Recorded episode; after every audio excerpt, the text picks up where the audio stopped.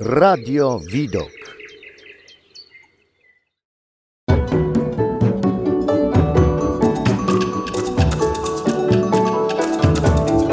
Obierze świat.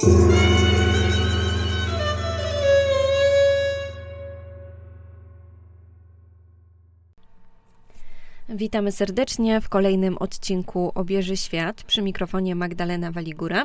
Jest ze mną Joanna Frycz, a dzisiejszy odcinek bardzo szczególny i możemy powiedzieć, że bardzo na czasie, ponieważ będziemy mówić o Zanzibarze. Jest ze mną Joasia Frycz, która w 2003 roku była na praktykach studenckich właśnie w tym miejscu. Witamy Cię serdecznie, Asiu. Witam serdecznie. Asiu, mm, jak to się stało, że właśnie w 2003 roku znalazłaś się w tym wyjątkowym miejscu? To jest fragment dłuższej historii takiej mojej przygody, którą rozpoczęłam zaraz po maturze. Czytając Kapuścińskiego, zamarzyłam sobie, żeby uczyć się Suahili. Wybrałam takie studia, gdzie było to możliwe, i na czwartym roku wymyśliłyśmy sobie, że chciałybyśmy pojechać na praktykę do Kenii i Tanzanii i to się udało zrealizować. I fragmentem tej podróży był pobyt na Zanzibarze właśnie. Miałaś kontakt z lokalną społecznością. Powiedz mi, co takiego jest szczególnego właśnie w mentalności y, tych ludzi? Czy jest coś, co cię zaskoczyło dokładnie w tym miejscu? To jest taki fragment, który nas, nas Europejczyków zaskakuje, ilekroć stykamy się z ludźmi tak zwanego południa, czyli z wszystkich tych obszarów, gdzie jest więcej słońca i niewątpliwie można bardzo szybko doświadczyć otwartości ludzi, którzy mieszkają tam oraz zupełnie innego niż nasz europejski stosunek do upływającego czasu oraz do zamartwiania się, jakie jest, mam wrażenie, naszą domeną. I ta otwartość widoczna jest nawet w całym rytuale powitań. W Swahili powitanie takie najbardziej podstawowe to jumbo. Ono w pełnej wersji, hujambo, zakłada, czy nie ma u ciebie problemów, czy są jakieś wieści, ale w domyśle, czy nie ma żadnych złych wieści. I odpowiadasz na to zawsze nzuri, nzuri sana, czyli że jest w porządku, jest ok. A później następuje cała seria pytań o to, co u twojego męża, a czy u twoich dzieci wszystko w porządku, a czy w pracy wszystko w porządku. Jest cała taka seria, jakby rytuał y, wymiany pytań o to, czy aby we wszystkich aspektach twojego życia jest ok. No i słynne Hakuna Matata, prawda? Tak, to dzięki y, bajce Król Lew y, chyba na stałe już zagościło w naszej świadomości takiej kulturowej. Hakuna Matata, czyli nie ma problemu, Czymś też jeszcze ważnym, co uważam, że należy do mentalności y, Swahili i, i Zanzibarczyków, czy ludzi z tego obszaru, coś, co zawiera się w takim sformułowaniu pole-pole. Czyli spokojnie, spokojnie, powoli, powoli, nie ma się gdzie spieszyć. Co ma się wydarzyć, to się wydarzy. I dla niektórych bardzo dotkliwe jest to, kiedy przychodzi czekać na przykład na autobus. Na Zanzibarze nie, bo tam transport publiczny nie jest tak rozwinięty przez niewielkie odległości, ale na kontynencie czekasz w busie, aż odjedzie. Kiedy? Jak przyjdzie jego czas. Teraz jest e, bardzo na czasie wyjazd na Zanzibar. Powiedz mi właśnie, jak wygląda ta aktualna sytuacja związana z pandemią? Skąd się to wzięło, że właśnie ten kierunek stał się tak popularny? Zanzibar jest jednym z tych kierunków, gdzie obostrzenia w takim sensie, jaki my je znamy w Polsce czy w Europie, można powiedzieć, że nie istnieją. Oczywiście, że należy mieć ze sobą maseczkę, ale e, przyjazd na Zanzibar nie jest związany z kwarantanną. Też Zanzibar nie oczekuje od nas testu aktualnego na COVID czy jakiegoś świadectwa zdrowia. Chyba, że linia lotnicza tego wymaga. Mm, jedna z linii lotniczych obsługujących y, loty na Zanzibar, KLM, no ale to jest linia europejska, wymaga takiego certyfikatu. Natomiast na sam Zanzibar, czy rząd Zanzibaru tego od nas nie wymaga. Takie wydarzenie związane z, z pandemią i, i, tym, co w Tanzanii na ten temat się sądzi, które urosło już do rangi anegdoty. E, na pewnym etapie szału covidowego prezydent y, Tanzanii przeprowadził test. Ja dokładnie nie pamiętam, jakie on dokładnie obiekty przetestował, ale był tam człowiek, a oprócz człowieka jakieś trzy przedmioty martwe. No i wyszło, że połowa testów wyszła pozytywnie, połowa negatywnie, co dla niego stało się dowodem niemalże wprost, że COVID nie istnieje. E, więc nie, nie obserwuje się tam takiej paniki jak u nas związanej z, z COVID-em. Być może wynika to z tego, że transmisja wirusa nie jest taka duża, no ale na pewno też z tego, że Tanzańczycy mają dużo innych, poważniejszych problemów niż nasz COVID z zachodniego świata.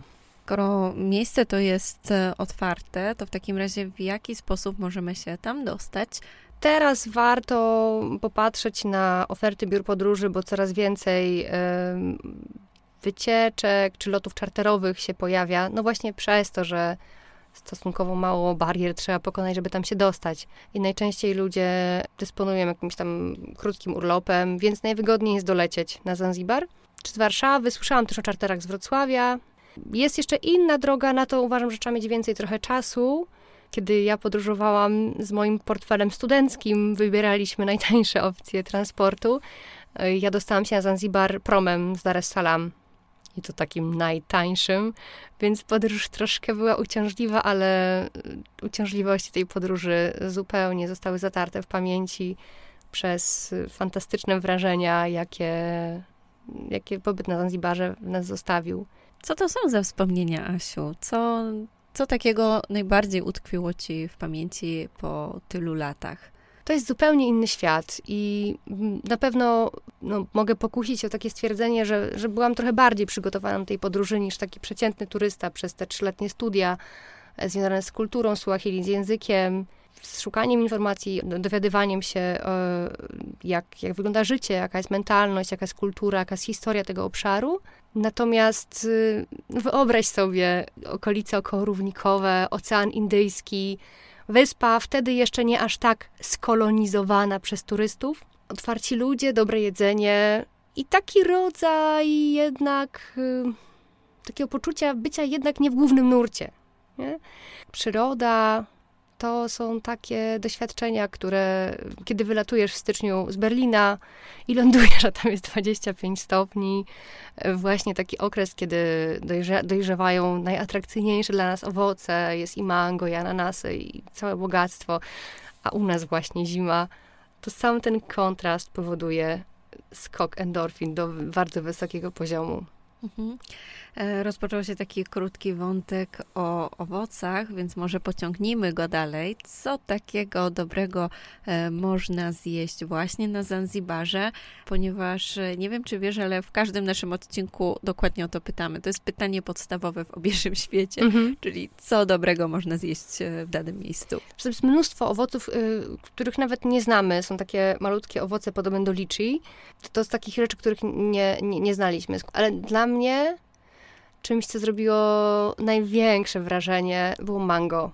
Mimo, że znałam smak mango, to mango, które jest prosto z drzewa, dojrzałe, a nie zerwane miesiąc zanim dojrzeje i przetransportowane. Dostępność tego, największe wrażenie. Nie wiem, dlaczego akurat mango na mnie zrobiło i ananas.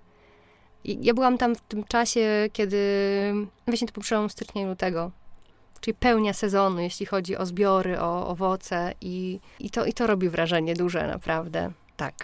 A oprócz owoców? Jeśli ktoś lubi owoce morza i wszystko to, co morze ze sobą niesie na świeżo, to to jest też dla niego raj, czy w restauracjach, ale też no, takie doświadczenie może dla odważnych na promenadzie w Stone Town, czyli w tej takiej, w tym jakby głównej miejscowości Zanzibaru.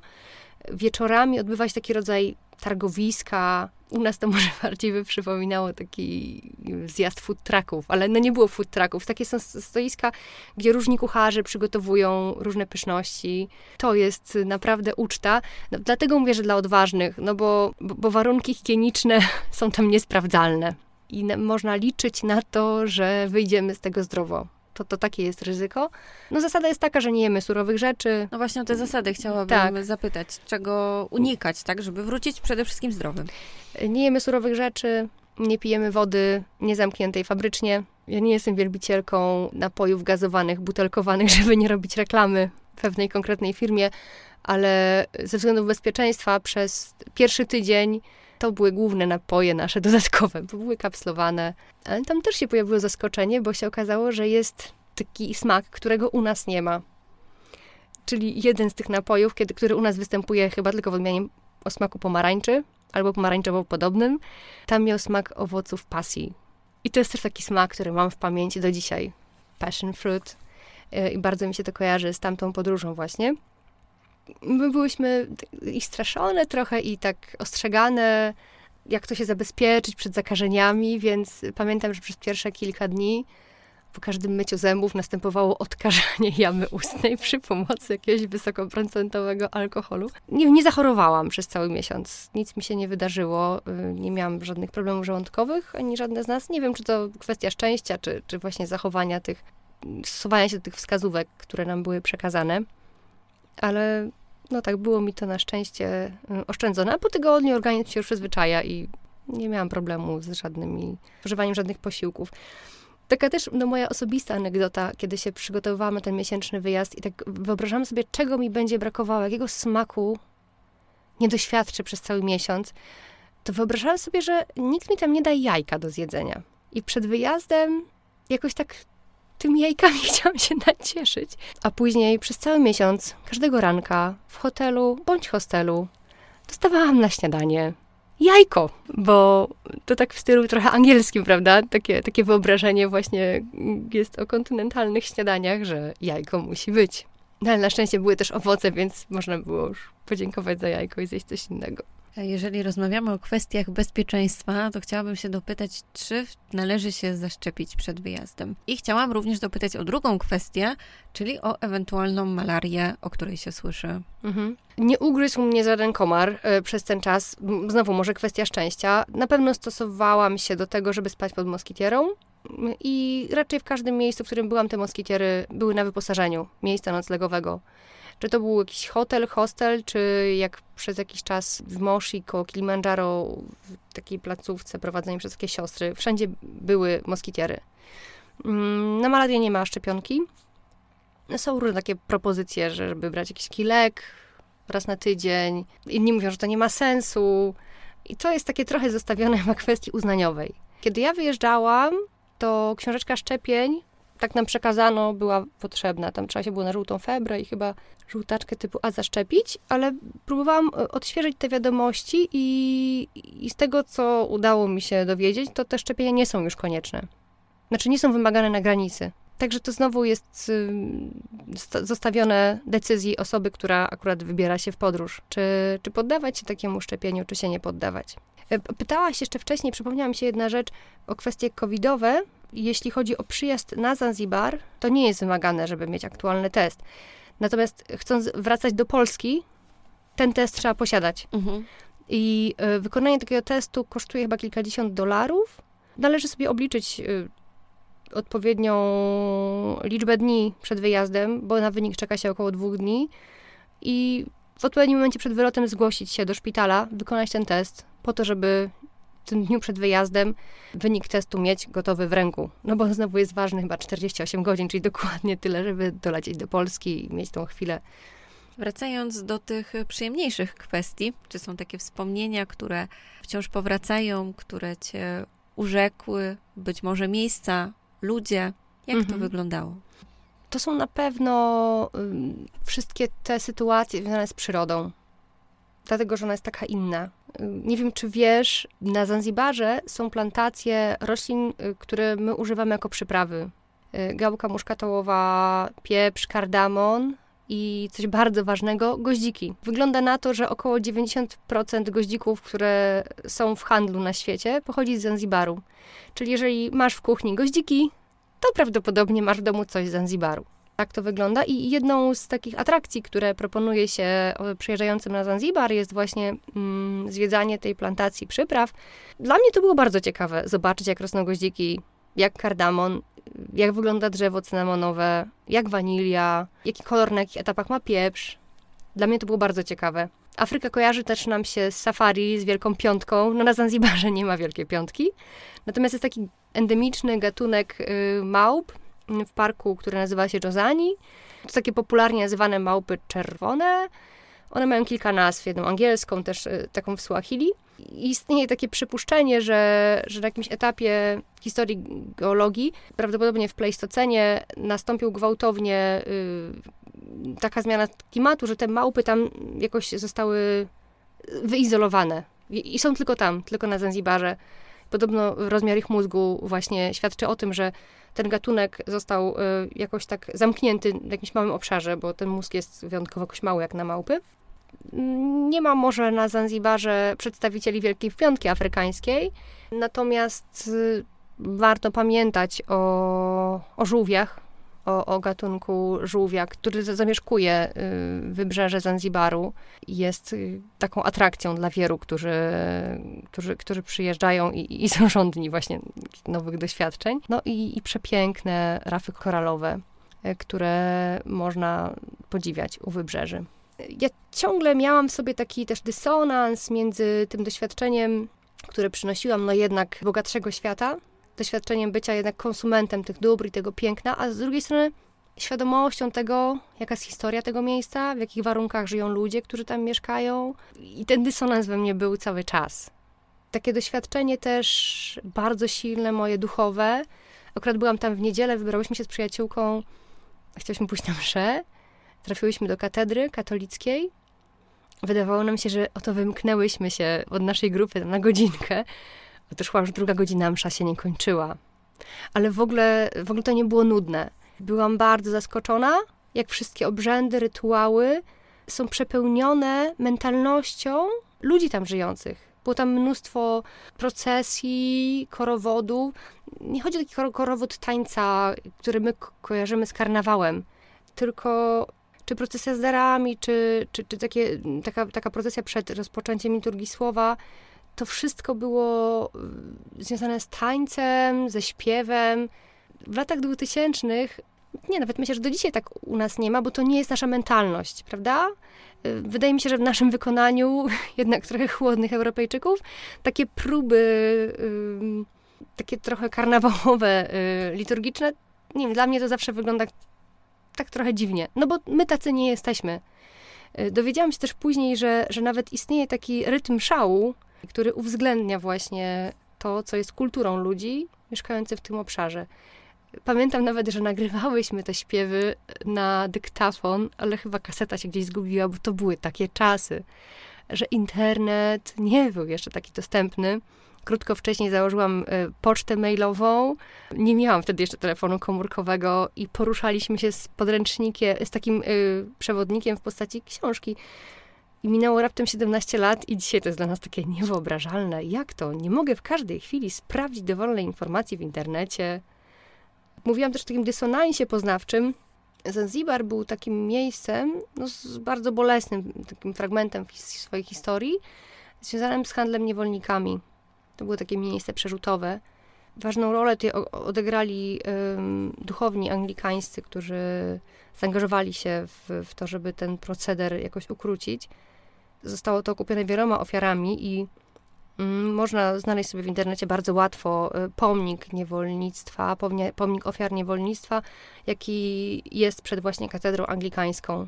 Myślę, że dobrze, żeby w, nawet w tak pięknych miejscach były takie znaki, które są pamięcią o prawdzie i o historii, ale być może burzą nam trochę dobre samopoczucie i taki komfort wakacyjny, ale ważne, żebyśmy pozostali w realności, nie? że nie ma raju. Znaczy, ten raj ma też swoje bolesne, e, bolesne tło i bolesną historię. Asiu, ty byłaś tam na praktykach studenckich, zatem powiedz, jak wygląda kwestia edukacji na Zanzibarze? Edukacja na Zanzibarze, w Afryce w ogóle, jest taki obszar, którego wspieranie, nie wiem, może nie chciałabym kogoś obrazić, nie przychodzi jako pierwsza na myśl rządzącym, a może przychodzi na myśl, ale, ale, ale wielość innych problemów powoduje, że, że, że nie ma należytego miejsca w staraniach. Na pewno edukacja jest traktowana jako przepustka do lepszego życia, ale ciągle jest tak, że niezbyt niewystarczająca jej jakość odbiera wielu szansę na to, żeby kształcić się dalej, no czy zdobyć później lepszą pracę. Jeśli chodzi o Zanzibar, Stone Town jest w trochę lepszej sytuacji niż wioski, które są na północy na przykład. Na Zanzibarze w ogóle są takie trzy struktury, które wspierają edukację, czyli szkoły mogą być y, utrzymywane przez państwo, mogą być to szkoły prywatne. No i pojawiła się taka trzecia forma, szkoły czy placówki, które są taką, no są rodzajem oddolnej inicjatywy, które należą do jakiejś wspólnoty czy społeczności, która je tworzy i utrzymują się z, z donacji, czyli z y, datków, które są przekazywane na cel realizacji tego projektu. I teraz bardzo chciałam opowiedzieć Ci o, o, o, czymś, co mnie bardzo poruszyło. To jest świeży projekt. On jest realizowany w wiosce na północy Zanzibaru, w Nungwi.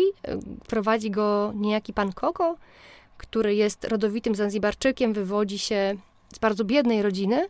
Przez większość swojego życia zawodowego pracował w turystyce, mówi po angielsku i czuje taką misję, żeby dzieci z tej, z tej wioski, w której on mieszka, miały też szansę e, na to, żeby się uczyć, żeby, żeby móc znaleźć pracę w Stone Town.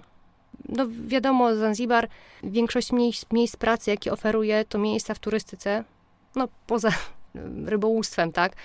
No ale no, to jest coś, co, gdzie, gdzie odbywa się samo zatrudnienie raczej. I dobra edukacja jest przepustką do tego, żeby y, móc być później cenionym pracownikiem. Bardzo poruszyło mnie to, oglądając reportaż o, o tym, jak pan Koko, bardzo pogodny człowiek, opowiadał na przykład o sytuacji, którą wyzwolił COVID.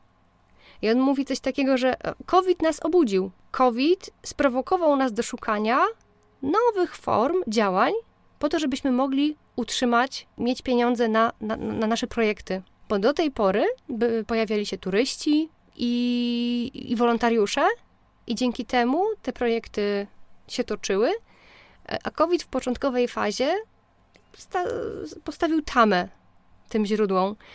Pojawił się pomysł y, uprawy. Wynajęli pole i zaczęli uprawiać warzywa. Jeden jeszcze z projektów, który tam mm, jest realizowany, to taki rodzaj spółdzielni dla kobiet.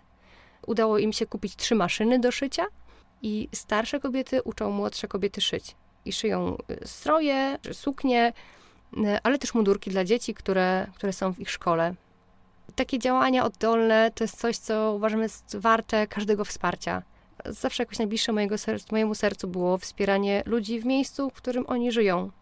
Zwłaszcza jeśli oni są, oni znają najlepiej i potrzeby, i, i ludzi, na rzecz których pracują. I myślę, że to przynosi najlepsze owoce i daje takie poczucie wpływu na swoje własne, własne życie. Zmieniając temat, ty przyszłaś bardzo przygotowana do naszego studia. Po mamy... prostu przyniosłam zdjęcia, żeby sobie też przypomnieć. Tak, mamy mnóstwo zdjęć e, z Zanzibaru. Asiu, na jednym ze zdjęć y, widzę uliczkę, y, widzę różne osoby.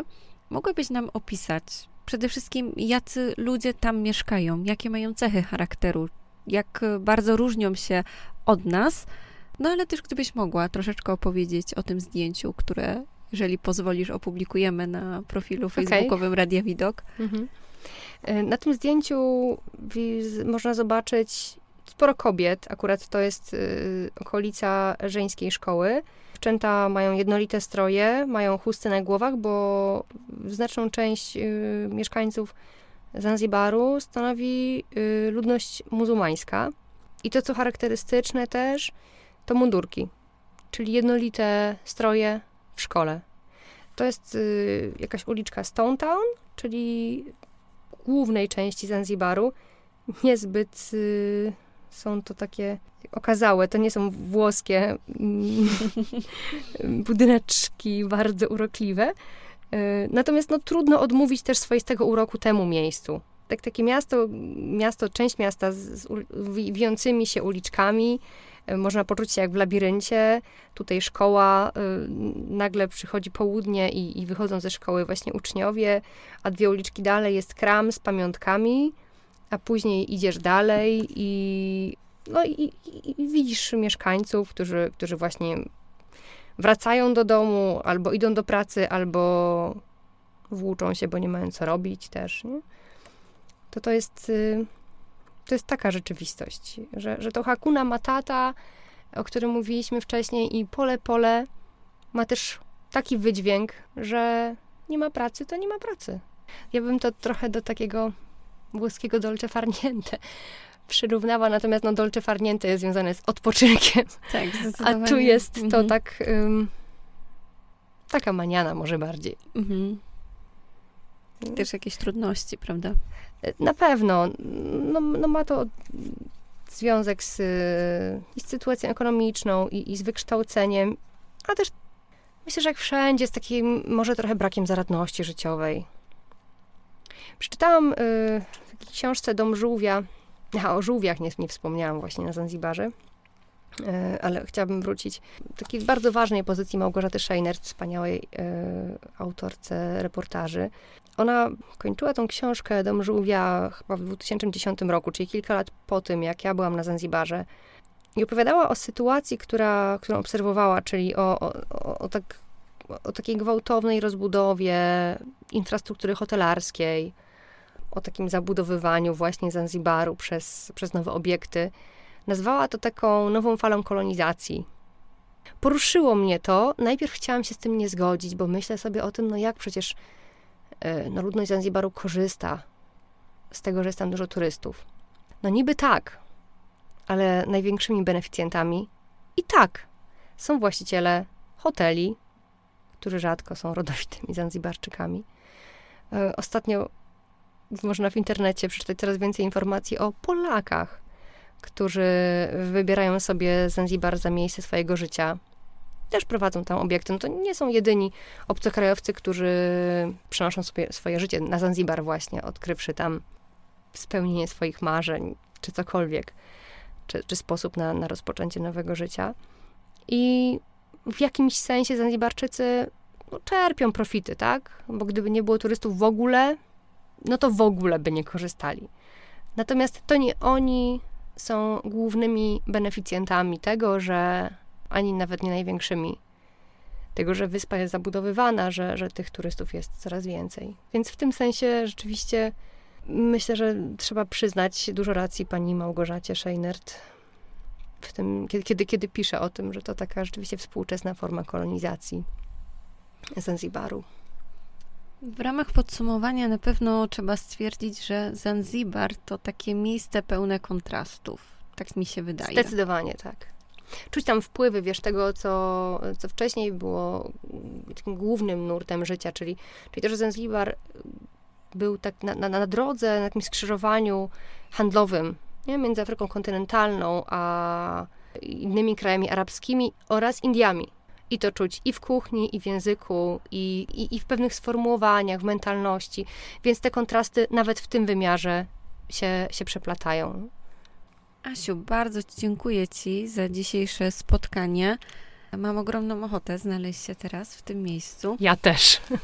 Teleportujmy się. Dokładnie. Także bardzo Ci dziękuję i z pewnością do Zanzibaru jeszcze wrócimy na antenie naszego radia. Z wielką przyjemnością. Dzięki. Dziękuję bardzo. Asante sana. Dziękuję bardzo. Asante sana to było dziękuję bardzo. A pożegnanie w Suahili kwaheri. Heri to szczęście. Czyli do ponownego szczęścia. Kwaheri. Dzięki wielkie. Kwaheri.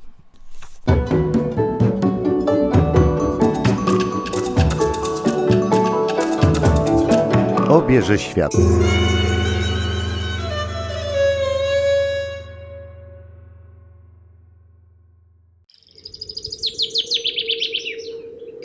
Radio Widok.